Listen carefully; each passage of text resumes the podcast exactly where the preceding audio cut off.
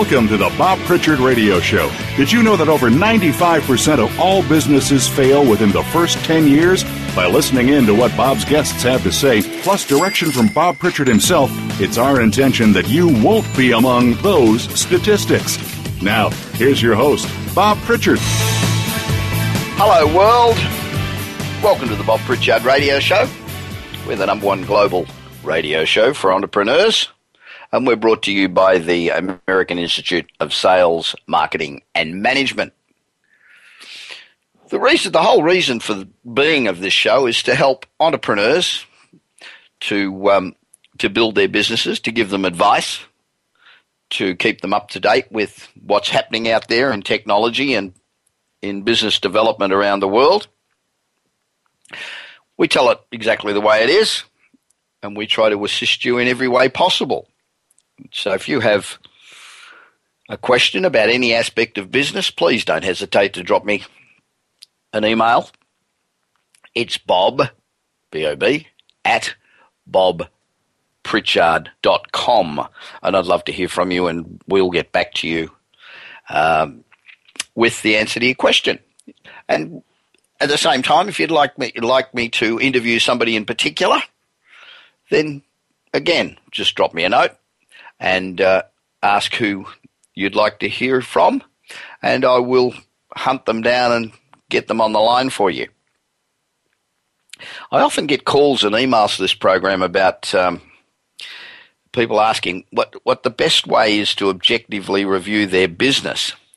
And I always uh, suggest that they start with a SWOT analysis. That's S W O T. Now, I'm sure 99% of you know what a SWOT analysis is. But for those of you who don't, it's an assessment of your business's strengths, weaknesses, opportunities, and threats. Um, it sort of memorializes all the information about your business in one place uh, so that you can readily analyze it. And I reckon um, a good SWOT analysis is absolutely critical when you're planning your business future.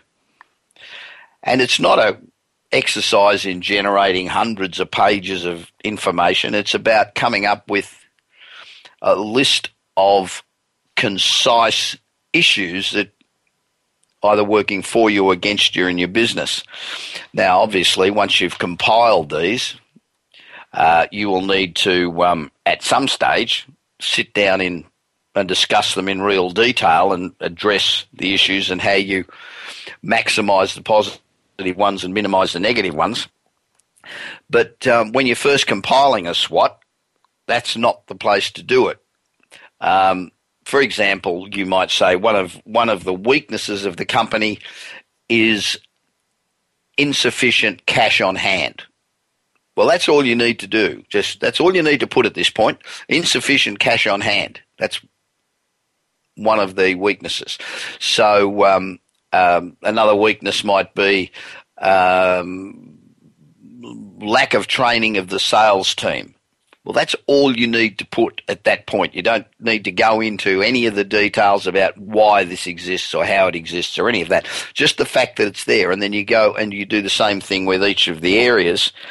And uh, it's amazing what a great snapshot you get of your business. You should include as many people as you can in the SWOT you know, um, probably up to eight or ten people. Get everybody involved, and it's got to be one of those things where people can feel free to say what they like and what they believe without any recriminations. I mean, often people are afraid to sit there and say, you know, one of the weaknesses in this company is the lack of communication by the CEO. Because you figure that if you say that, you're likely to get the bullet. So it's got to be a um, an open forum where people can say what they think without any recriminations afterwards. That's positive and negative. The easiest part of a SWOT, of course, is the strengths and weaknesses because most people understand their strengths and weaknesses really well. Um, although they tend not to. They tend to have a lot more strengths and weaknesses. Tend, people tend to gloss over their weaknesses a bit, um, particularly management tend to try and play down the weaknesses and play up the strengths. Um, and in the opportunities and threats section, there's a lot of things you could, should consider. Um, for example, um, opportunities to your business and threats to your business can be come from the same source. They could be things like um, economic issues. They could be political issues. They could be social issues. They could be changes in technology. Um, and economic issues could be the global economy, currency. Could be manufacturing costs due to um, fluctuation of economy or things you're importing um, taxes and duties and political issues, and all forms of legislation, even down to things like zoning changes, could all be opportunities or threats depending on what's happening. Social issues can change, they can be changing perceptions of your product in the marketplace. Some products just outlive their usefulness. They could be changing community attitudes in general. Um, the demographics of your community could be changing. Uh, increasing, increasing and decreasing leisure time could be a factor in your, your business. So, so all of those, all of those things need to be taken into account. So, so have a SWOT. Uh, don't rush it. Ensure that you give each of the four areas strengths, weaknesses, opportunities, and threats a full, open, and vigorous discussion then sometime after it's completed, sit down and go through each one and see how you can address it and improve the, or capitalize on the situation. In the news this week, a uh, Houston man's been arrested after Google sent a tip to the National Center for Missing and Exploited Children saying that the man had explicit images of a child in his email. Hmm. The Houston police said that the man was keeping the explicit pictures of children inside his email, which they can't see as police, but of course Google can. So after Google made the tip off, the police used the information to get a warrant, and when they executed the warrant, they found more images and text messages and all sorts of stuff, and the police arrested him. He's now on $200,000 bail. Okay, so this is the dilemma on one hand, most people would certainly applaud the use of technology to scan emails in a way to um, as a, a way to arrest pedophiles. But on the other hand, how much privacy should you be able to expect when you're using Google services like email? Well, in actual fact, your security with with Google and email can be summed up in one word. Well, two words: absolutely none. And uh, my view is, not that many of you probably care about my view, but my view is that it's a bit like CCD, CCTV cameras on the streets. They prevent crime, and if you've got nothing to hide and you're not doing anything wrong, then film me all you like. Put up a sign just so that I can smile as I approach the camera. But I suspect that I might be in a minority, and uh, I'd love to hear your views. So, should Google and others, police, be able to access your emails and uh, report you to the authorities if you're doing something naughty. So drop me a line at bob at bobpritchard.com. Let me know your thoughts. Now, this is one I love. Uh, also in the news this week, Dutch beer Grolsch, not a bad beer, has come up with a great idea. They're building customer engagement with an offer of free movies to customers who link their bottles to smartphones through a bottle cap Bluetooth beacon. How cool is that? So the moment you snap the top off the bottle, tap the tap the uh, bottle against your phone, and the beacon activates and sends a signal to a server, and bingo, you get a free movie. Now, that is a great example of how beacons can build engagement and help deliver rewards to customers. I just love that. I mean, if I had, a, if, if I'm in buying a beer for a round of beers from my friends, and I've got a choice of beer A or going to a Grolsch, tapping against my phone, and um, having the beacon get me a free movie, I've switched. They've got me.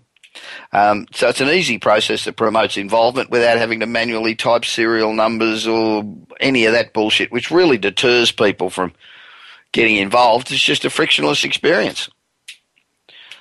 So um, we've had lots of ways that brands have tried to en- enable engagements, QR codes, and you know things like that.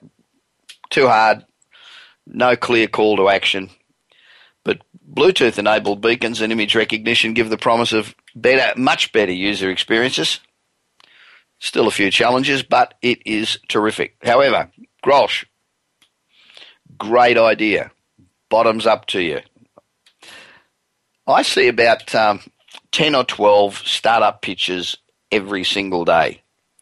And the more I see, the more I've realised that brilliant business ideas come down to two things. One, is it simple? Secondly, does it solve a real problem? For example, consider the startup pitches at Charleston, South Carolina, at Dig South you know, that's a conference, I think it's in May, combining great entertainment, cutting edge technology, pitch events, networking, you know, the general things that happen at these events. And I just want to mention three fantastic startup pitches and why they um, attracted attention. The first was called Eatabit. Now, I don't know about you, but I don't like calling into a restaurant to place a go to order. Um, it's a pain in the ass. The restaurants are often busy. People are distracted. You have to repeat your order, particularly with my accent. You have to repeat your order multiple times to ensure there's no confusion. And when you pick up the food, it's often not quite right. Eatabit addresses this problem by tapping into something we do every day. Even an old fart like me does it probably 50 times a day. And that's text messaging. So why not use text messages to order food? Eatabit allows you to uh, text your order to your favourite restaurant. It goes straight through to the kitchen and it's ready to be picked up exactly as you want it when you arrive. And if there's any confusion, you just show the restaurant your text message. A very cool, very simple idea that addresses a real issue. The second great idea was called Zubie. Z U B I E. Matter of fact, I just thought of another great idea that's really simple and addresses a real need.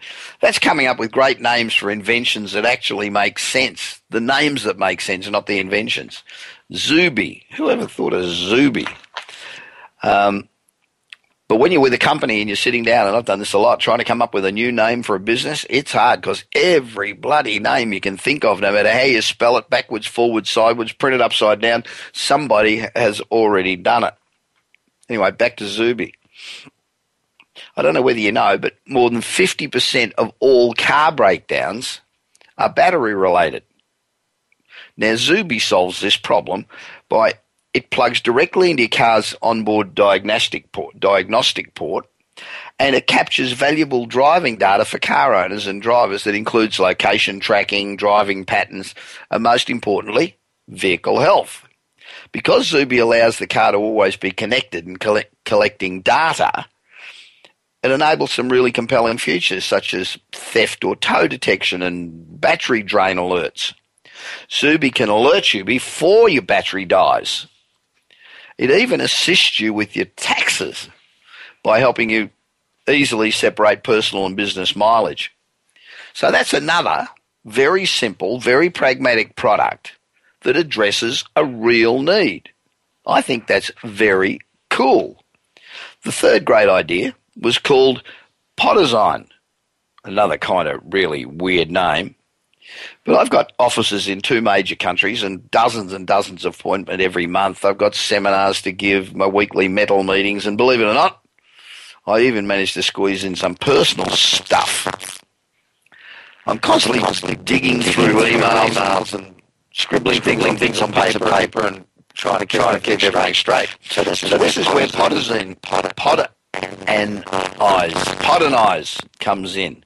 It's an online platform that can be easily accessed on your computer, on your tablet, again, phone, any of those, and it helps you keep everything organised on a day-to-day basis. It is a really simple, simple, simple idea, and it solves a problem, and it will probably succeed. So I love simple things that work. Everything gets too complicated, and with all the new technology, I don't have time for complicated. I'm a very simple kind of guy. Now, I'm also an unabashed Musk fan. Elon's got to be the cleverest guy on the planet. But just what the hell is wrong with government? How can they be so out of touch? Elon Musk's Hyperloop makes the proposed California bullet train look like a bloody horse and buggy. California's proposed bullet train connects Los Angeles and San Francisco in three hours. Now that sounds pretty fast. Top speed's 220 miles per hour. Um, and the, the state's now got the legal go ahead to fund the product, uh, the project. So three hours, LA to San Francisco, sounds pretty quick. But compared to the Hyperloop that Tesla and SpaceX CEO Musk's introduced, the bullet train might as well be from a thousand years ago. Three hours? The Hyperloop can do it in 30 minutes. And Musk says that the Hyperloop would cost seven and a half billion to build, where this bloody high speed rail's costing 68 billion. And while the bullet train, it looks pretty cool, it's just another bloody fast train. Like, and the Hyperloop loop is something borrowed from the future. You know, we don't want a train. We've done trains. We've done trains for 100 years. Now, the Hyperloop uses special capsules that travel in uh, tubes on a cushion of air, and they travel at over 700 miles an hour. Passengers in each cab, you can't see outside, but you only got 30 minutes to get there anyway but you've got personal screens and you can watch a really fast television program. Excuse me. And it's one tenth of the cost of this stupid bloody train. So it brings me to the question are politicians nuts? Or don't they listen? Or are they so old and out of touch that they don't know what's going on around them? Or are they just plain stupid? You're listening to the Bob Pritchard Radio Show, and we're brought to you by the American Institute of Sales, Marketing and Management. We're here to assist entrepreneurs becoming successful. So, no matter what your question is, or anything about business, or interviews, or anything at all, drop me a note at bob at bobpritchard.com and we'll answer it on air or I'll email you directly. After the break, I'm going to be talking with my guest, William Nobrega.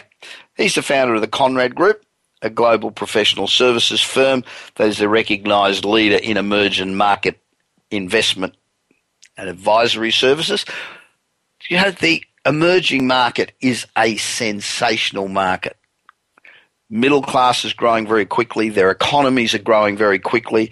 They are technologi- technologically advanced, um, and uh, they are a tremendous market. Well, William, very smart guy, good guy. Spoken to him a lot of times, like him a lot. He recently founded CQS International, which is an emerging market, very focused, internet based e insurance company. I'll make you bet that um, this company will become the largest e insurance company globally within, ju- within just a few years. We'll be talking to William in just a minute after the break. You're listening to the Bob Pritchard Radio Show on Voice America Business. We're brought to you by the American Institute of Sales, Marketing and Management. And I'll be back with William in just a moment.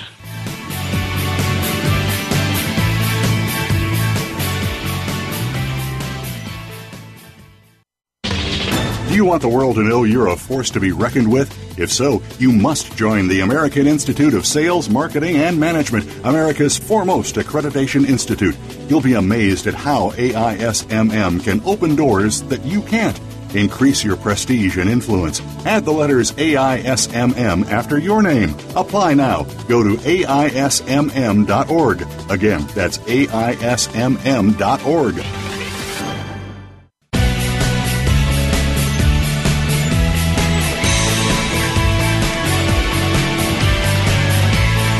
You are listening to the Bob Pritchard Radio Show. To connect with Bob, please send an email to bob at bobpritchard.com.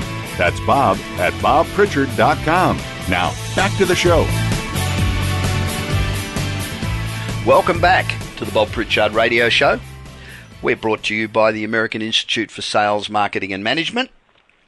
And this is the part of the show where we talk to extraordinary people entrepreneurs that have enjoyed great success and that are overcoming obstacles in taking their product projects and products to the world. You know, doing business in your home country is one thing, but trying to do business across the world in different cultures and in different countries with different regulations is very difficult. And um, it's it's difficult to communicate uh, in in these countries if it's not if it's not your primary country, despite the fact that you would use local people, because you tend to set the rules from head office, wherever that is. Now, there's some amazingly talented people in this world, and I like to speak to them because they can teach us so much. You know, starting a business is bloody hard, and there's a lot of mistakes that we can make unless you've had that experience out there, and we can all learn from from the experience of others. What I try to do in these interviews is to find out what are the characteristics that make these people successful and what makes them tick. I mean, what's behind their ability to to be successful. Today, my guest is William Nobrega. He's the founder of the Conrad Group, which is a global professional services firm, and it's a recognised leader in emerging market investment advisory services. William recently founded CQS International, an emerging market focused internet based e insurance company that will become the largest e insurance company globally. Now, I've had a good look at this company, and um, I think they are going to, they're, they're disruptive, and they are really going to make a huge difference to, um, to the way insurance is conducted throughout Latin America and Asia. The company's supported by key partners, including Pink Zulu, who we spoke about just um, a couple of weeks ago. And they'll launch their website, kiziguru.com, and will expand through Latin America and Southeast Asia over the next 18 months. Now, William is a really good bloke, and uh, he speaks Portuguese fluently. He's a noted thought leader who's dedicated the past two decades to authoring nu- numerous publications, and he provides highly valued strategic counsel to global business models, particularly in emerging geographies including Brazil, India, and China. His book, Riding the Indian Tiger Understanding India, the world's fastest growing market, was published by John Wiley and Sons. John Wiley and Sons is also my publisher, and they're in um, New Jersey. Great company and the biggest business book publishing company on the planet. And uh, I've also spent a lot of time in India, so we should have a bit to talk about. I've been to India on probably 20 or so occasions on business. I love doing business in India. And uh, William's also a frequent contributor and commentator for such media outlets as CNN, CNBC, Bloomberg, Dow Jones, The Wall Street Journal, Business Week, and The Deal. And he's trying to get into some of the big ones. Hi, William. Welcome to the Bob Pritchard Radio Show. Hi, Bob. How are you? I am great. Um, fabulous markets. The the emerging market. Um, I gave a presentation a couple of years ago for at the uh, Microsoft Global Conference about um, retail in emerging markets, and um, it really is quite different doing business in different cultures. And, uh, you know, big companies or companies have a tendency to try and um, implement similar policies across um, different markets with different nuances. I was with Coke um, as a consultant for a long while, and uh, we had numerous disastrous attempts to uniform marketing across third world countries. Um, so, h- how do you um, how do you address each market? You decide you're going you're going to go into um, you've already established, for example, in um, Brazil. Now you're going in, into Thailand. What's the first thing you do? How do you go about making sure that um, you respect and, and understand the um, cultural differences, the retail differences, the um, um, regulatory differences? How do you go about that? Well, I think you know. I guess um, if we're going to start it, maybe is why we did it in the first place, and and, and why we did it in the first place is that to make money would a, be a reasonable assumption, right? Yeah. Well, you know, if you look at Esurance, which was acquired by Allstate for a billion in cash, they yep. were in one market, uh, primarily auto, um, and in a, in a low growth, no growth market, U.S. Yes. Yep. Uh, with high rates of competition. It's a crowded market. Absolutely. You look at emerging markets, you've got rapidly growing middle class. Brazil, as you know, you know, is, is we have the, the middle class has grown by about 30 million in the last 10 years, so it's about 80, 90 million people. Um, rapidly growing middle class across these markets, Asia, Latin America, but low penetration rates of insurance, 5%. Yes. But that's the next shoe to drop, right? Because right. people want that. Now, so we said, okay, we've got to do this. So we put together the best team there could be, and, and I think it's the best team there is, and they're a lot smarter than I am. So um, they're really driving this. But to your point, then it was, well, gee, it's pretty complex putting together a global insurance company across emerging markets because each one's so fundamentally different. Yep. We so what we've done is we've we've kind of demarcated them. We look at Asia. We're using a brand there called Insurance Buddha. Um, you know, Buddha is obviously universally yep. revered. Love it. Uh, it shows you know security, strength, you know, wisdom, family, etc. Um, Brazil, it's Key Seguro, which is kind of like what insurance, right? You know, got insurance, what insurance. Um, that works very well in, in, in Spanish and Portuguese. Uh, in to your point, in each one of these markets, we've got to be careful. In Brazil, we're going to direct. Probably through Latin America, we'll be on our own. In Asia, most likely, we'll be picking up local partners in each key market, local insurance company, etc., because it can be very difficult to navigate that terrain, and, I agree. and you can get lost. Yeah, you I can agree. get lost. So, so that's that's kind of the model in a you know in, in 30 seconds or less. But um, so what's going to uh, motivate? Are, sorry, what's going to motivate a local company in Thailand, for example? I mean, I, have over my life and over your life, we've done many joint ventures, and some of them have worked, and many of them we've never been able to get that negotiation completed. Why would a local insurance company in um, Thailand, for example, which is a difficult market, why would um, why would a local insurance company embrace this newcomer coming in who's going to try and steal their business, even if they get it back, they're going to get it back at a lower a lower profit rate than they would have got it if they had got it themselves. Why would they do it? Well, we're bringing them uh, a couple of things. We're bringing them uh, uh, cutting edge or disruptive technology, internet based technology, uh, uh, disruptive marketing, um, including, as you said, pointed out, the Ping Zulu app and, and other app capable you know um, ability for to, to buy insurance and, and to process claims and other things. And we're giving them we're allowing them to become part of a global exit. So so our company CQS International uh, we will once we hit a billion dollars in valuation either go public or start looking for another type of exit. They will never ever be able to participate in something like that unless they work with us because they will simply never be able to create a global company. Right. So by partnering with us, they become part of something much bigger.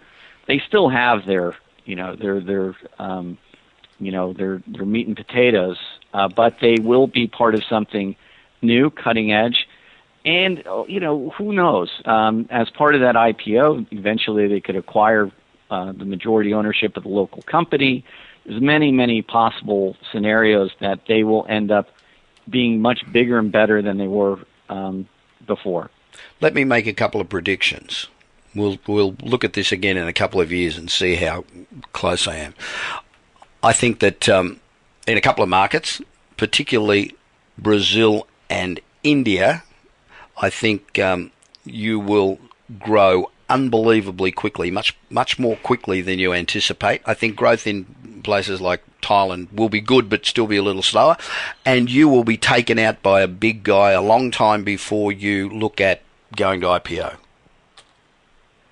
I think that's a, a that's a fair assumption. I, I think well, I can tell you this that I you know um, I can't the, um, give names or anything, but we are now in discussions with one very large Chinese um, uh, conglomerate. There's another one that apparently is showing interest. Both of them want to be in this space in a very big way. Um, we were not even anticipating that. Um, and so I think you're absolutely correct. I think the key, though, is to implement. We have to be very diligent. We have to make sure we meet our, our targets.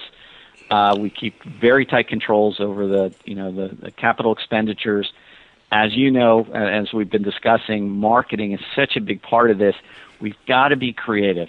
I mean, you can blow your budget on, you know, mass media and other things. We're doing some really interesting things, Bob uh, for instance, we're using celebrity spokespersons uh, uh, for each key market. We have um, the the woman that's going to be our spokesperson for Brazil. Her name is Anita Paschke. Yes, she's gorgeous. Yep, um, of course, but she's also a sports announcer and very credible with the middle class in Brazil. And that immediately brings credibility to your product and you know and, and website, etc. So that's a very low cost, high value um, marketing strategy. Ping Zulu is another one. We have to really think outside the box. Um, in emerging market, yeah, in emerging markets, spokespeople work very well, providing that they're. Um, know, I've been involved with a number of um, celebrity spokespeople that have gone off the rails for one reason or another, and you, that's the only thing to be careful of. But uh, it works. It works extremely well. And mass media. Well, firstly, mass media is dead. No matter where you are in the world, television's had its day. Um, newspapers are a waste of time. Radio. Why listen to radio when you can listen to, you know, for example, in the states, um, I I never get to listen to regular radio because I um I listen to satellite radio. That's no ads. You know, no way for um, advertisers to penetrate. So today you have to use um, particularly social media and, in, and, and the internet. I look at the work that Axe has done on the internet um, through digital. Um, uh, in in London, and their stuff's fa- fantastic, and they've got enormous penetration. They've owned the market in England very quickly with very low cost, relatively. Um, internet internet work that's just brilliant, and the ability to use the Pinterests and the um, Facebooks and Twitters and the rest of them, um, particularly you know, well, I, Vimeo and and um, YouTube, is enormous. I, I agree with you. You can't if you go viral. I yep. mean that is the way. And, and in fact, with Pink Zulu, you know, what we're one of the things we're doing is we're going to have um, insurance uh, photo story contests every two weeks. Right. And the prizes are going to be serious. You know, yep. for instance, Brazil, two trips, to, you know, tickets to Miami. You know, th- these are real prizes. And sh- send us your best insurance story. And we believe that you are going. To, we are going to get thousands, if not tens of thousands of, of you know entries, and this becomes viral because you can imagine getting a story where you know, let's say it's Thailand, you know, an elephant stepped on my car. You know, it's yeah. um that's a great story for the mass media and and it you know and it goes on YouTube and and these things just reinforce our brand so we're we got to we got to make insurance fun we have to be clever and we got to keep thinking outside the box um and the other thing Bob is we have got to expand as fast as we can yes this, this thing needs scale yep yeah, I understand that. Um, so, looking at each of well, let's look at, at look at um, say India and um, Brazil. What's the um, level of insurance now? And what sort of growth rate are they in, in both of those markets? I'd imagine they'll be quite different, but what's the what's the growth potential? Yeah, so I think the, the, there's two challenges. Of course, we're ultimately an online broker in all of these markets, sure. and and and and the beauty in, in emerging markets is that the the commissions uh, the, for brokers is is very high, 10 to 20 percent, sometimes higher. Yep. Um, because very opaque markets. Of course, we'll be changing that, making them more transparent, you know, through the internet. But the commission rates are still very high.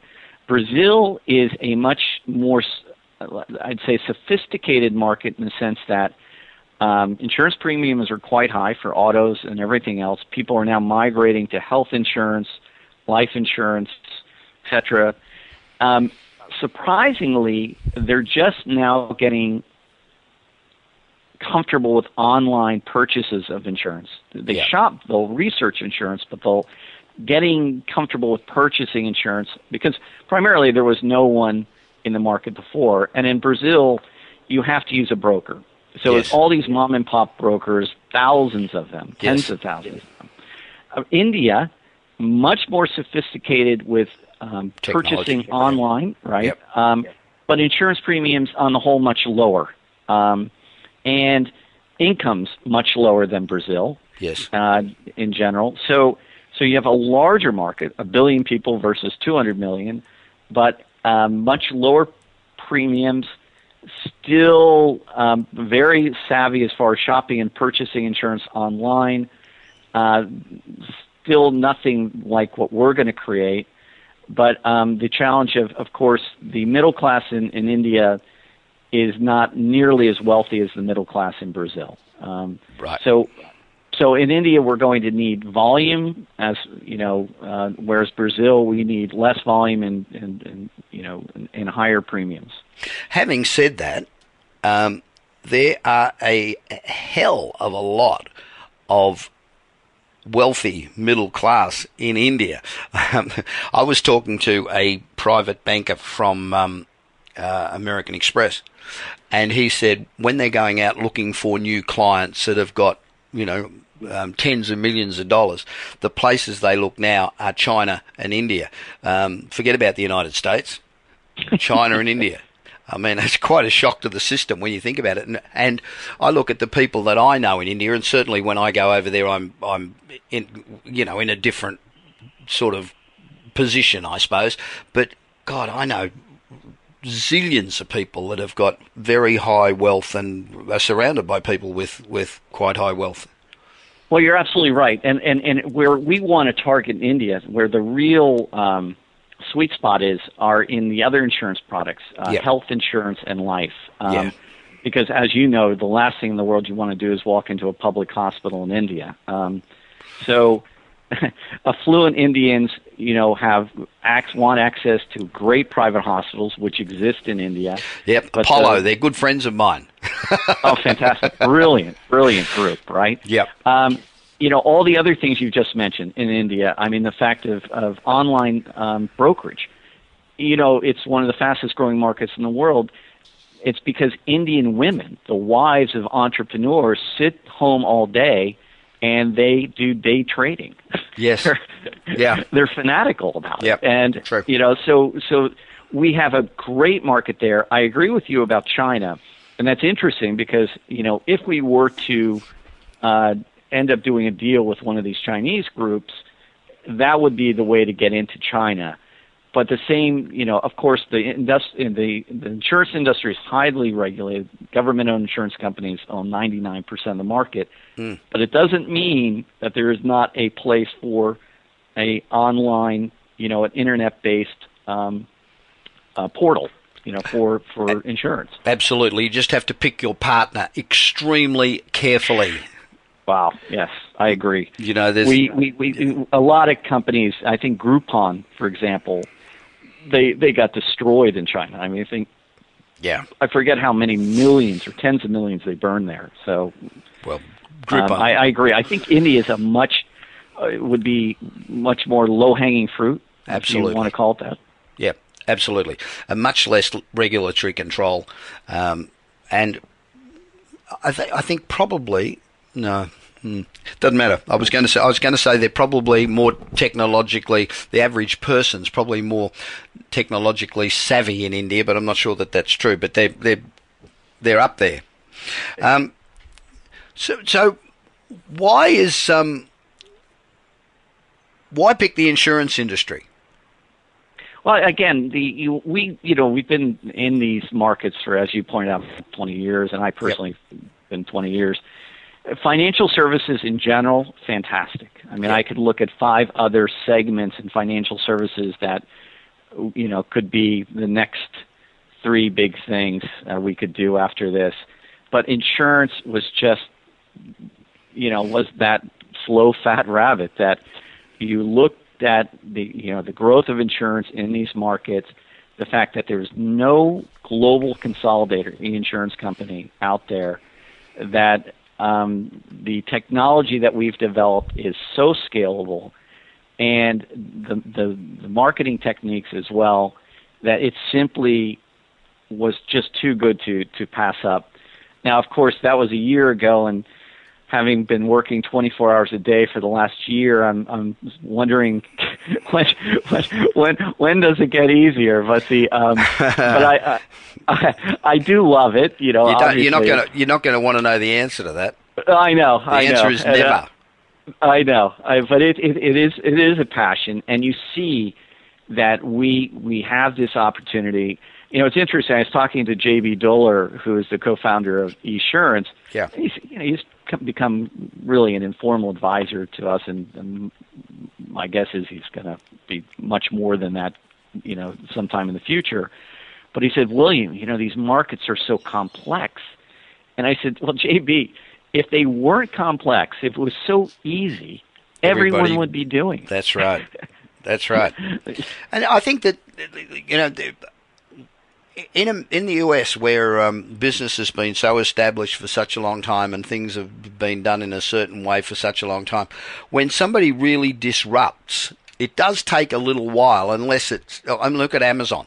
It's taken them what I don't know how long, fifteen years or more, and they're still losing two hundred million dollars a quarter. Um, Whereas in the emerging economies, I think it's much easier to be disruptive with online products because they're so they're, they're much more au fait with it earlier.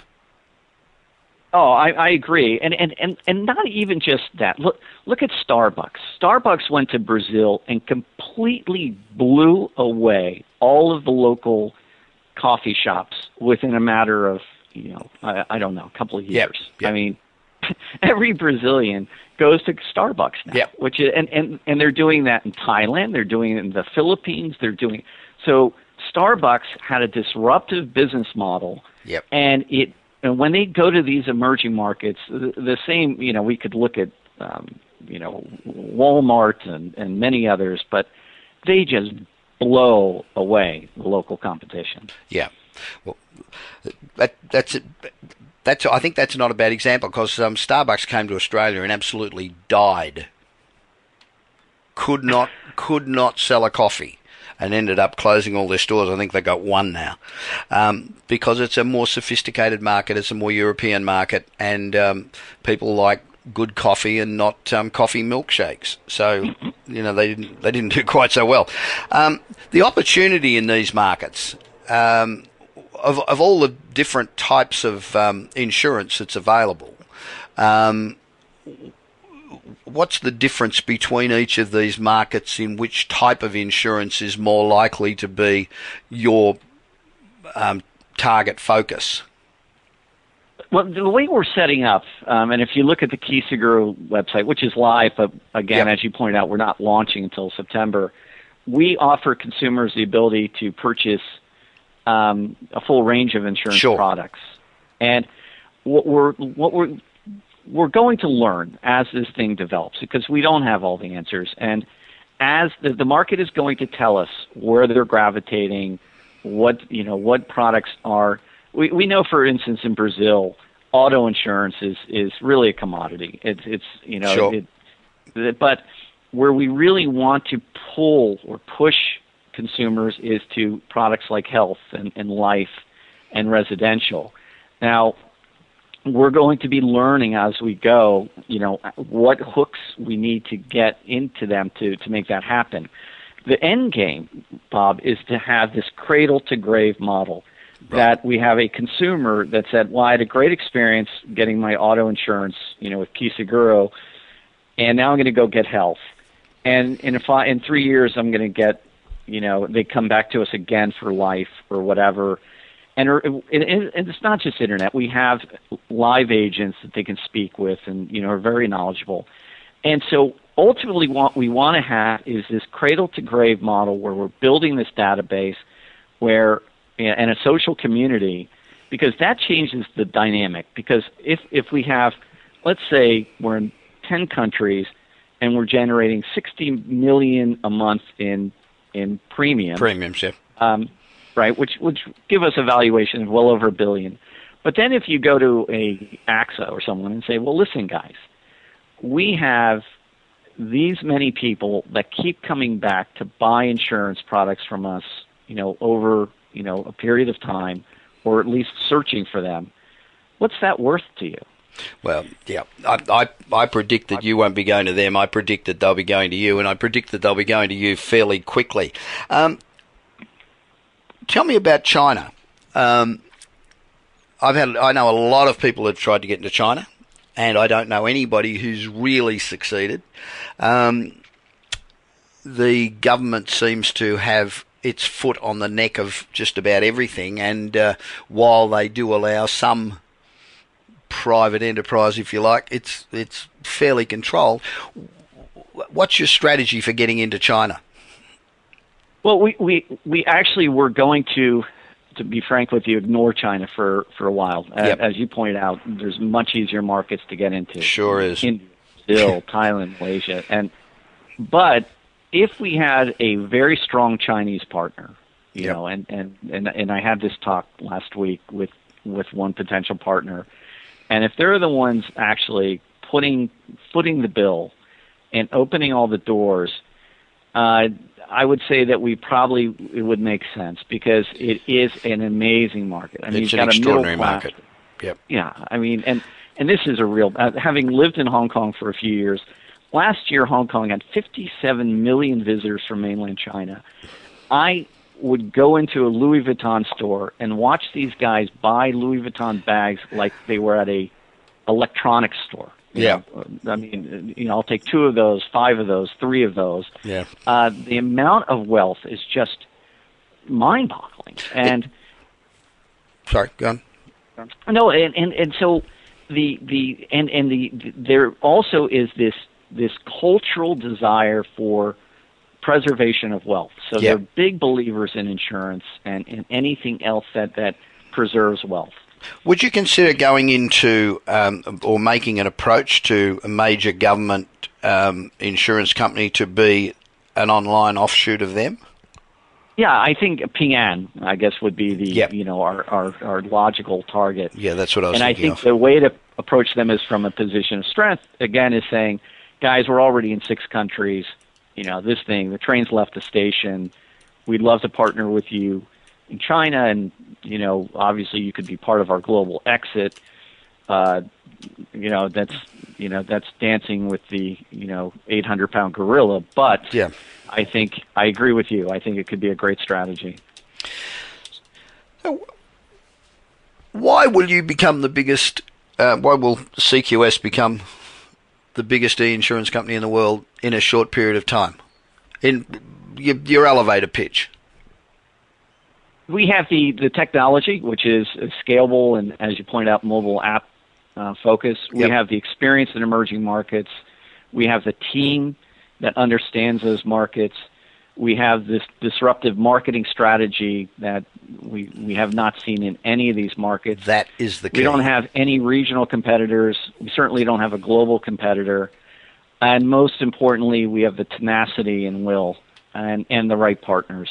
Uh, we have an incredible partners, and you know I learn from them every day, and that drives this.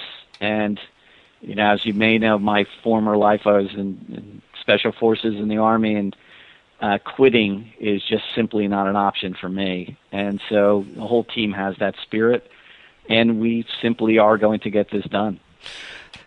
Fantastic. I believe you. I, I think it's a great project. Thanks very much for joining me on the Bob Pritchard Radio Show, William. I really appreciate it. And uh, Bob, I look forward to you so catching up with you in the next week or two on one part of the globe or another. And um, if you'd like to find out more about William or CQS, go to conradgroupinc.com or have a look at um, Kiseguro. So it's K I S E G U R O dot com. It's actually a really good website. And I'll be back with more of the Bob Pritchard Radio Show after this short break.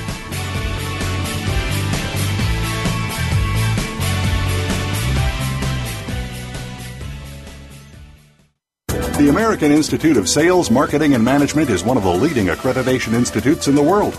Do you have the letters AISMM after your name? Do you have the AISMM accreditation certificate on your wall for your clients and colleagues to envy? Do you have the AISMM membership pin on your lapel? AISMM helps you do business. Join the American Institute of Sales, Marketing, and Management now. Go to AISMM.org. That's AISMM.org.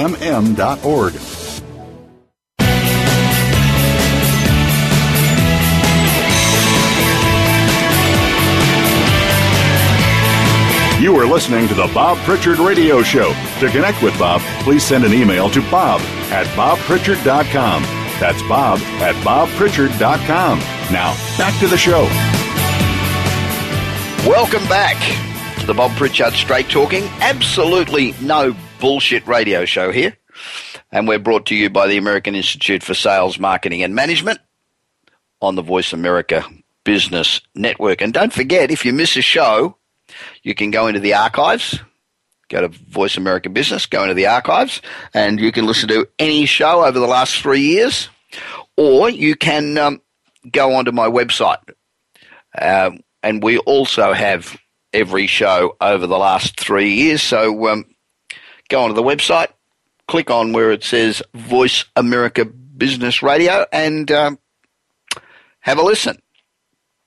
The um, I've got a very short segment this one, so I'll, I'll tackle a short email. Uh, this email's from Alison Humphreys of Toronto, Canada, who writes, Dear Bob, thanks for a great show.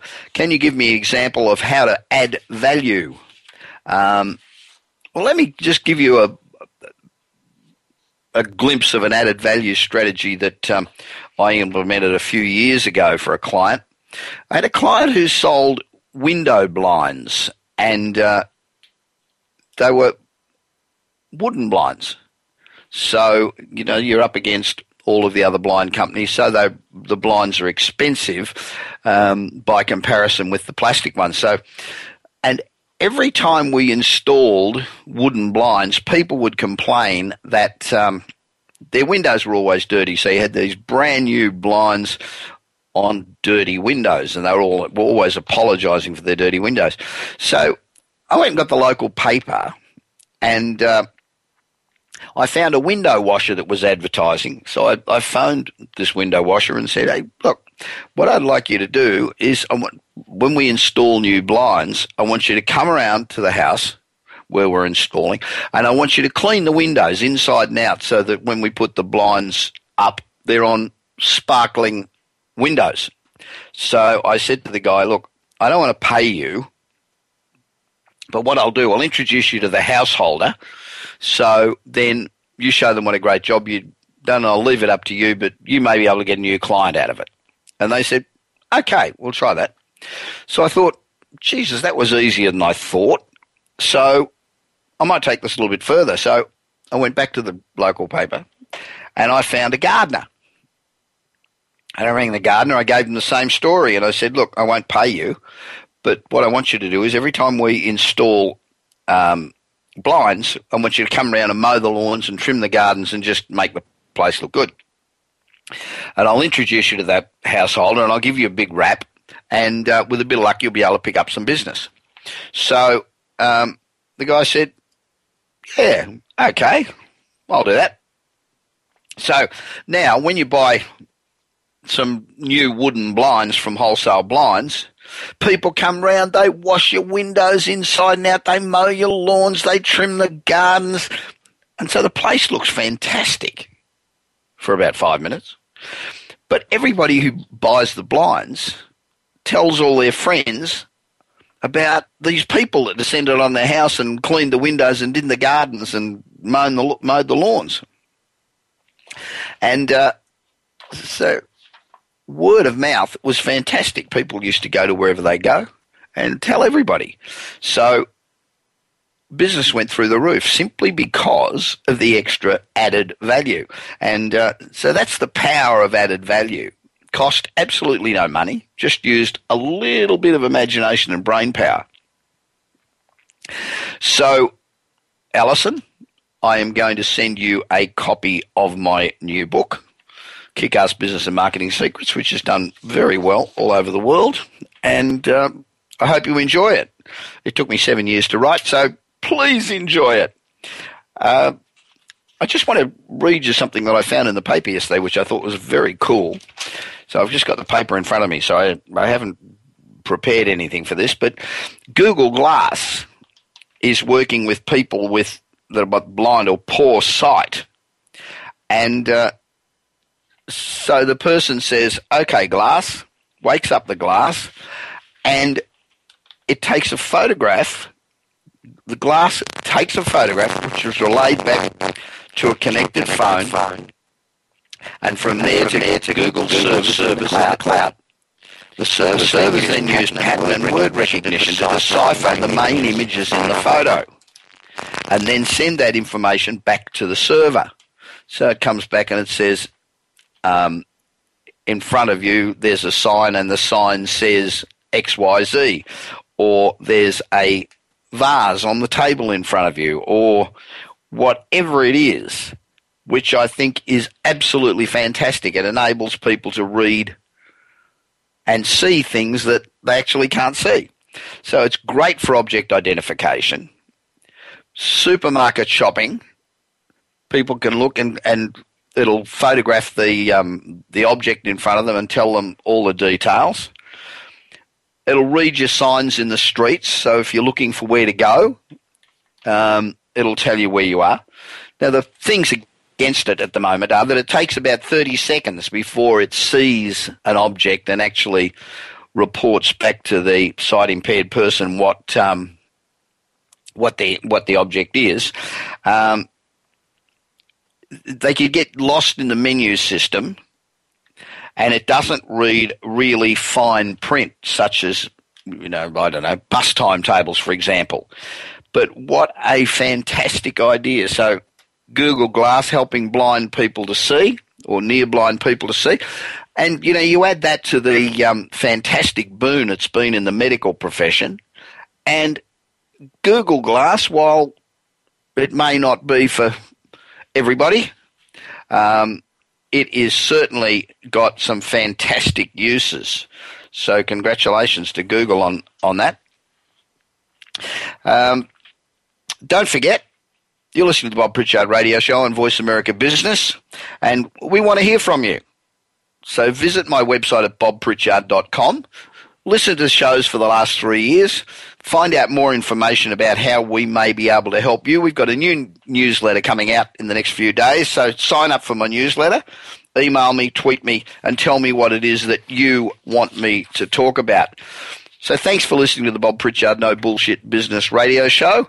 And we're brought to you every week by the American Institute for Sales, Marketing and Management. And remember, if you're serious about being successful, this is the place to come every week at the same time.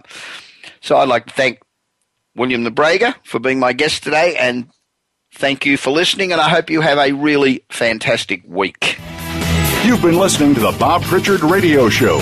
Please join us again next Tuesday at 8 p.m. Eastern Time, 5 p.m. Pacific Time on the Voice America Business Channel. Until then, enjoy another week of success in your business and your life.